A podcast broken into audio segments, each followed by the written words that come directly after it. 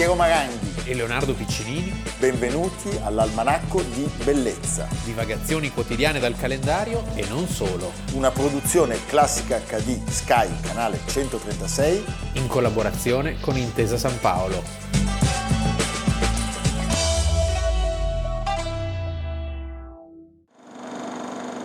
Non capisco una cosa. Da una parte vi considerate speciali e dall'altra invece volete essere trattati come dei prigionieri comuni. Lo trovi coerente? Cazzo stai dicendo? Si può sapere. Cosa fai? Ti sei messa a scrivere per i giornali di Springer adesso? Ma lo sai tu come viviamo qui dentro? Vedo solo te e l'avvocato. Una sola volta al mese. E nessun altro. E queste, queste stronze di guardiane mi consegnano soltanto le lettere tue e quelle di mamma. E nient'altro. Non sento assolutamente niente. Hanno eliminato completamente tutti i rumori. L'isolamento acustico funziona perfettamente qui, lo sai? Ho appiccicato l'orecchio ai muri per sentire qualche segno di vita. Niente, tutto vuoto. Almanacco di Bellezza, 17 giugno, Leonardo Piccinini. Piero Maranghi. Siamo partiti dal film di Margherete von Trotta, che vinse il Leone d'Oro nel 1981 al Festival di Venezia. E che ha dato il nome. Ha dato il nome. A questo periodo drammatico, tremendo. Oltre ad avere il suo valore cinematografico e storico, bellissimo, ha il valore di aver dato il nome appunto Anni di piombo a quel lunghissimo periodo in cui eh, dei giovani ragazzi, a volte non più giovani, e soprattutto delle parti deviate dello Stato hanno ucciso. Hanno ucciso, in cui sono caduti un sacco eh, di militanti, un sacco di persone de, del tutto estranee anche alle battaglie ideali, politiche eh, che dominavano quel periodo, certamente eh, uno dei periodi più bui della storia patria, della Repubblica. Poi variano le date, noi sostanzialmente sappiamo che sono gli anni 70. Sono gli anni L'epicentro 70, sì. sono gli anni 70. Però c'è un inizio, già negli anni 60 già anche precocemente, e poi una coda negli anni 80 fino ad arrivare, come appunto eh, rivendica l'AIVITER, che è l'Associazione Italiana Vittime del Terrorismo e dell'Eversione contro l'ordinamento costituzionale dello Stato, addirittura si risale al 62. Quando per un attentato dinamitardo cade un militante. Sì, anche se siamo sul Tirolo, capisci sì, che è eh, un'altra però... storia quella lì fino ad arrivare al 2002 con l'uccisione di Marco Biagi, nel 2003 col poliziotto Emanuele Petri. Uno di questi barbari omicidi si compie a Padova. L'anno prossimo saranno 50 anni. Il 17 giugno del 1974, quando nella sede del Movimento Sociale Italiano vengono uccisi Giuseppe Mazzola e Graziano Giralucci. Allora, l'elenco delle vittime è un elenco veramente lunghissimo. Uh, come dicevamo prima, c'è chi fa partire tutto dal 62, c'è chi invece sposta la, questa tristissima data nel 69 con Piazza Fontana certamente e con la morte di Domenico Congedo nel periodo in cui nella vita durante ancora la prima, certo, febbraio del 69 di Nixon a, a Roma e poi passiamo attraverso tutto quello che abbiamo raccontato. Il rapido 904 sì. e, e via dicendo. Quella che il giornale inglese The Observer ha chiamato la strategia della tensione. Altro termine che ormai, come dire, come gli anni di piombo, sì. è, è certamente un immediato richiamo a quel momento, a quel momento così buio. Allora, che cos'era successo? Innanzitutto eravamo nel pieno di una campagna per la messa al bando del Movimento Sociale Italiano e, e sappiamo che i brigatisti della cellula veneta, poco dopo la strage di Piazza della Loggia, avevano eh, preso un accordo con i capi, quindi con Curcio e altri, Franceschini, Moretti, eh, di fare un'azione dimostrativa, cioè di entrare nella sede di via Zabarella a Padova del movimento sociale di trafugare dei documenti e di lasciare delle scritte. Cioè di fare un po' di casino. Fare un po' di casino. Ma non sapevano che c'erano due militanti. E questo li sorprende, ma fino a un certo punto, perché la violenza di cui sono portatori non si ferma davanti a nulla. Certo, e anche qui, siccome eh, poi si è detto che il primo omicidio, diciamo, premeditato è stato quello del giudice Coco, Sì. Qui la situazione degenera, i due militanti fascisti, i due camerati perderanno la vita. Ricordiamo che la stessa intenzione dimostrativa aveva portato un anno prima alla tragedia del rogo di Primavalle in cui i militanti di potere operaio avevano assassinato i fratelli Mattei. Allora, alle 9.30 loro entrano nei locali della sede del Movimento Sociale pensando che fossero vuoti. E invece si trovano davanti appunto Giuseppe Mazzola e Graziano Giralucci. Mazzola è bergamasco, è un appuntato in congedo dell'Arma dei Carabinieri, ha partecipato alla guerra in Nord Africa, poi alla guerra di liberazione in Calabria e poi dopo la guerra ha svolto servizio appunto come carabiniere in Italia meridionale, ricevendo encomi, attestati, decorazioni, quindi insomma è una persona stimata. E il secondo invece eh, è un eh, agente di commercio in articoli sanitari, è un giovane militante del movimento sociale, è appassionato di rugby ed è il fondatore della società sportiva CUS di Padova. L'azione dimostrativa si trasforma in una mera esecuzione tra l'altro con una ferocia terribile perché i due eh, cercano di reagire, si rifiutano di farsi incatenare e di mettersi in ginocchio. Ricordiamo che Mazzola in quel momento portava un busto ortopedico e non poteva mettersi in ginocchio, forse non l'avrebbe fatto, ma non è questo il punto. Loro vengono reiteratamente colpiti a varie parti del corpo e poi finiti con dei colpi di pistola alla testa. In quell'epoca, in cui vi erano forti contrapposizioni, era l'epoca della guerra fredda, dello scontro tra i blocchi, la persona che aveva diverse idee dalle tue non era semplicemente l'avversario politico, ma era il nemico politico che andava colpito. Eh, la vittoria della propria parte non era vissuta come una momentanea vittoria sottoposta ai mutamenti eh, del gioco democratico, ma come una vittoria definitiva con la radicale eliminazione in prospettiva dell'avversario. Questo ha reso possibile il fenomeno della violenza politica a destra e a sinistra, diverse tra di loro, ma unite da questa mancanza di rispetto dell'idea di persona nell'avversario politico se è difficile stabilire quale sia la prima esecuzione premeditata e compagnia cantante. Però Coco è di due anni dopo, del 76. In questo caso eh, si dice che questo sia il primo caso in cui le, le Brigate Rosse uccidono, uccidono. uccidono. perché gli altri erano di potere operario. E l'azione viene rivendicata con una telefonata alla sede del Gazzettino eh, di Padova e con volantini che vengono lasciati in cabine telefoniche sia a Milano sia a Padova. E la motivazione qual è?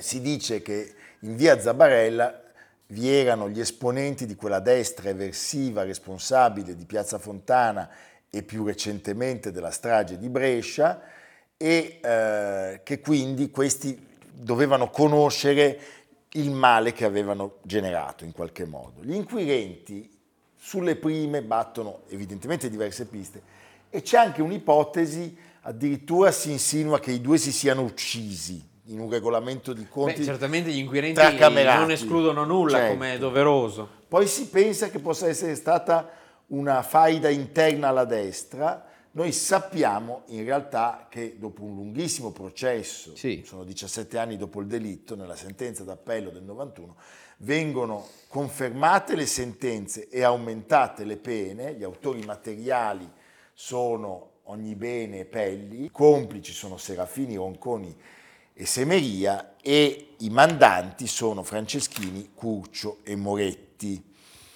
È quel momento in cui il presidente, che certamente eh, sofferse di più sì, ma allora, per tutto quello che certo, è accaduto in quegli anni. Eh certo, il picconatore Cossiga. Francesco Cossiga era presidente, era stato ministro dell'interno durante il caso Moro ed era animato da un sincero desiderio di pacificazione. Lui propone di dare la grazia a Curcio. E apriti cielo. Viene fuori l'inferno. Tra l'altro ci fu anche una polemica con un amico, tra l'altro Claudio Martelli, che in quel momento era ministro di Grazia e Giustizia e vicepresidente del Consiglio. Che si sentì scavalcato. Si sentì scavalcato. Generò un coro di proteste, certamente dei familiari delle Beh, vittime, certo. questo Sava Sandì, ma anche di molte parti dell'arco costituzionale. Beh, per farvi capire dove siamo, nel 2022, quindi a quasi 50 anni dall'esecuzione, eh, una targa commemorativa che sta in via Zabarella, Zabarella con, appunto, che ricorda queste due vittime, Purtroppo. ancora una volta è stata imbrattata con la falce e il martello, è una violenza che... che non finisce.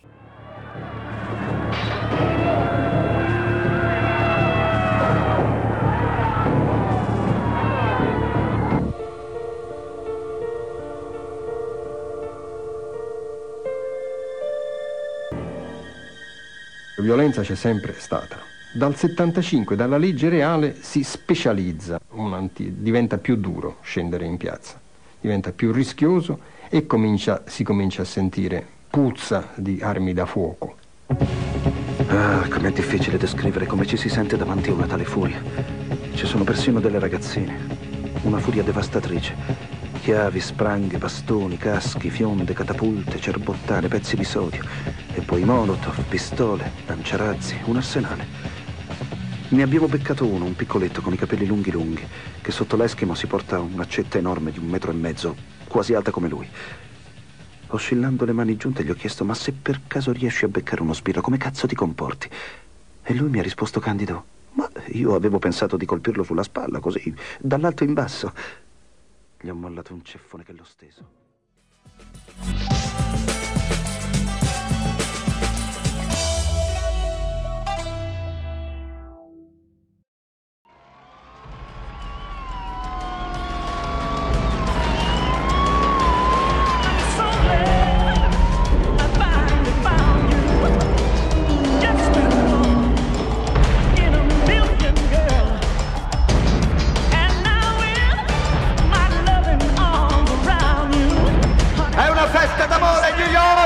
Cantate! Cantate forte! tutti!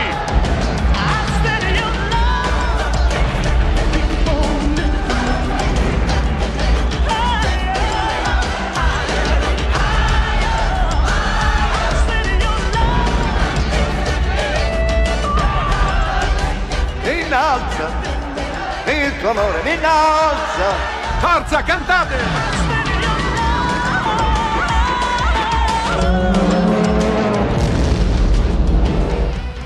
Stiamo sforando, Ray. Non puoi andare più veloce? Ho paura che le vibrazioni la mandino in pezzi. Bisognava imbottirle ai piedi. Pantofolo della sua misura non credo che ne facciano. Oh, state tranquilli, è tosta, è femmina di porto! Scusate, abbiamo fretta. 17 giugno 1885, Leonardo, siamo a dieci anni Sì. Dall'inizio di questa genesi che è, una piccola fabbrica del Duomo. Sì, eh beh, c'è anche da dire che siamo a 90 metri di altezza, quindi ci sta che insomma una certa lentezza, poi ci sono mille, mille motivi. Stiamo parlando della statua mh, certamente più famosa dell'Ottocento, Non la più bella. non la più bella, eh, Però- però neanche poi così brutta, No, poveretta. e tutti la conosciamo. Sai che ce n'è una anche a Parigi? Dove? E se tu vai avanti per, sulla Senna, Eh. ce n'è un modellino più piccolo anche a Parigi. Ah, fantastico. Beh, è una statua che nasce in Francia. Nasce in Francia. Nasce da della un- libertà. Nasce da un meraviglioso personaggio, un alsaziano, Auguste Bartholdi, Bartholdi. che ha una biografia molto interessante, dà il contributo di grandi eh, architetti e ingegneri, e Eugène Viollet-le-Duc Eiffel. e Gustave Eiffel, e da Édouard de la Boulay. Chi era Édouard de la Boulay? Beh, è un personaggio stupendo, cioè lui era il presidente della società francese per l'abolizione della schiavitù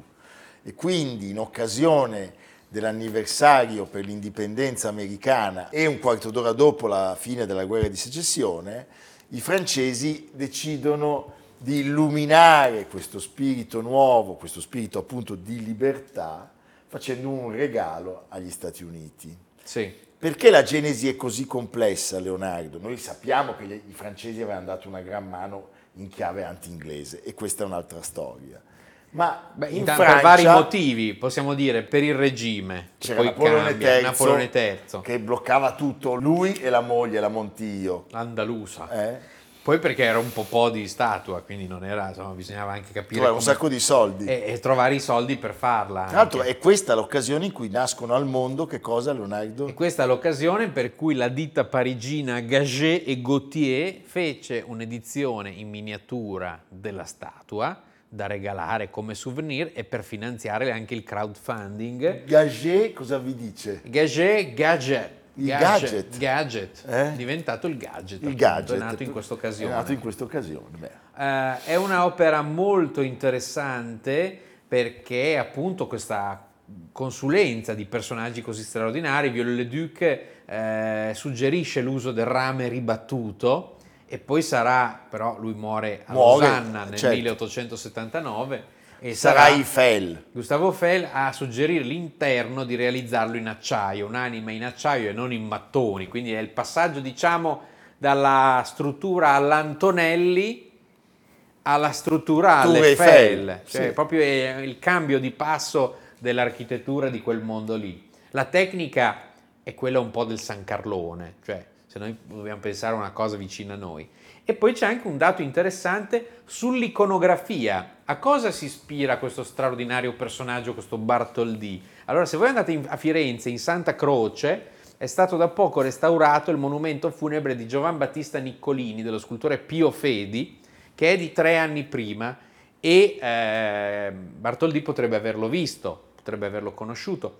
Poi se qui a Milano, sulla facciata del Duomo, ci sono due sculture, la legge nuova di Pacetti con eh, Fiaccola della Fede e la croce a sinistra e la legge vecchia, quindi il Vecchio Testamento di Luigi Acquisti con le tavole della legge, se voi mettete insieme queste sculture e le fondete, Viene fuori, come immagine, viene fuori la Statua della Libertà. Quindi non è la mamma di Bartoldi come qualcuno aveva ipotizzato. E forse c'è anche il- nel viso, c'è anche un po' di mamma di Bartolini. Noi se dovessimo fare una statua della Che libertà... aveva i baffi, no. Aveva i baffoni. No, noi faremmo una statua ispirandoci, lo sapete già chi. Tu saresti contenta dal Gisel Procione? Contenta? Bene, va Vedi, bene. molto contenta. blows in from Jersey. It floats across the bay into the open ocean. It's a good day to run away. Freedom is a scary so precious, so easy to lose.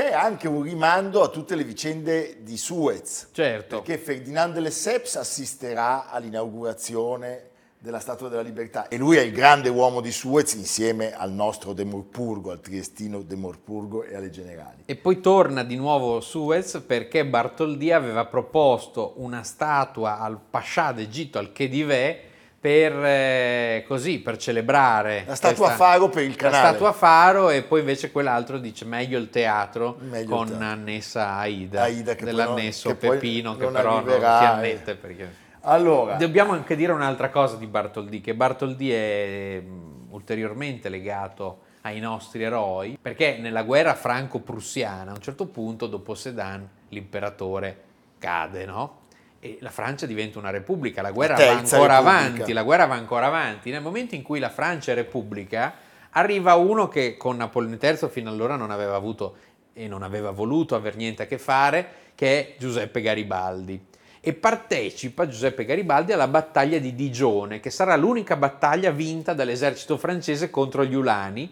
Garibaldi aveva un male cane alle gambe, poveretto, dopo quello che gli era capitato, e stava in carrozza e da lì dirige le operazioni, vince la battaglia e cosa fa Bartoldi? Fa l'aiutante di campo di Garibaldi in questa famosa battaglia. Ah, ma che cos'è la bellezza? Sì. È il presidente Ulisse Grant Sì. eh, che dà l'autorizzazione per l'isoletta dove bisogna mettere la Statua della Libertà. C'era posto. C'era posto. Eh, ogni volta però c'è qualcosa che non funziona, c'è qualche problema. E eh, per aumentare la popolarità del progetto, che cosa fa? Bartoldi parte e si porta la colossale mano con la torcia e la fa vedere a Filadelfia. È come l'appartamento pilota nelle palazzine di nuova costruzione. Vai, guardate. Sai che ti fa vedere l'appartamento base. Sì. Va bello questo. Ma è mica lo, male, poi, poi diventa lo... molto più grande. Ci mettiamo anche la jacuzzi. E il ficus Benjamin. E il ficus.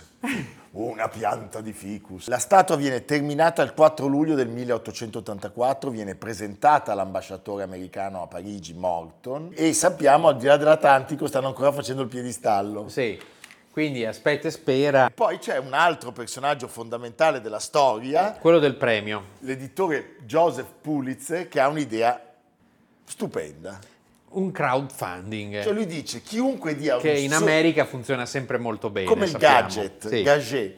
Lui dice chiunque dia un soldino per questa statua io lo menzionerò sul mio giornale. E arrivano un sacco di soldi. Erano altri tempi. 300 mila dollari, cioè una cifra monstre. E eh, il 28 ottobre 1886 in una cerimonia alla presenza di Grover Cleveland, che è diventato presidente degli Stati Uniti, e Ferdinand Lesseps, la statua viene inaugurata, anche se diciamo l'America è libera fino a un certo punto. Eh no, certo. Ci sono solo dei funzionari, tutti uomini, e eh, nessuna donna, tranne la moglie di Bartholdi e la nipote di Les, de Lesseps, e quindi le suffragette newyorkesi protestano e poi c'è tutto il mondo di colore e, di chi sostiene la causa dei diritti civili, che già allora insomma, c'era, poi ci sarebbero voluti un po' di anni perché si arrivasse a qualcosa di concreto. Però ecco, eh, anche da quel punto di vista loro si importante. lamentavano, dicevano che era velleitaria la figura della libertà che dava il benvenuto in terra americana, perché quello per tanti e tanti anni è stato il segnale di benvenuto per tanti emigranti in terra d'America. Tra cui Don Vito. Che veniva da Corleone. E quindi si chiama Don Vito Corleone. Corleone. Senti, sono passati, facciamo un calcolo, 138 anni, da sì. quando è arrivata nel porto perché appunto è entrata nel porto è arrivata il 17 giugno. E Piero ogni volta che va a New York va in cima alla Torre della, Libertà, della Libertà, compra no, le, i popcorn. I gagé, no, cerco di lanciarmi. Ah ma mi impediscono questo fatto, perché vorrei fare così una fine un po' eclatante, sì. avere un momento di popolarità, eh, il popolare Maranghi. In nome della libertà. In nome della libertà.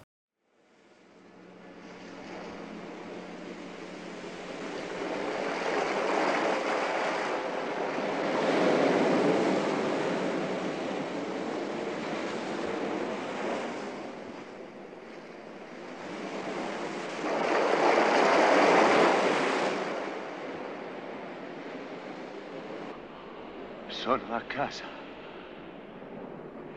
Sono a casa. L'astronave è ricaduta sulla Terra sconvolta dalle esplosioni atomiche.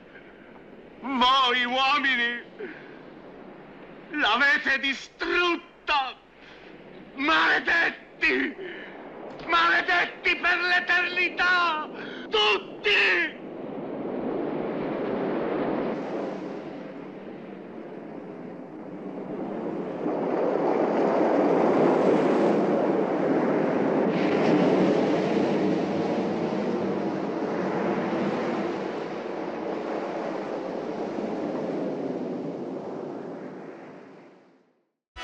Almanacco di bellezza a cura di Piero Maranghi e Leonardo Piccini. Con Lucia Simioni, Samantha Chiodini, Silvia Corbetta, Jacopo Ghilardotti, Paolo Faroni, Stefano Puppini. Realizzato da Amerigo Daveri, Domenico Catano, Luigi Consolandi, Simone Manganello, Valentino Puppini. Una produzione classica HD, Sky Canale 136 in collaborazione con Intesa San Paolo.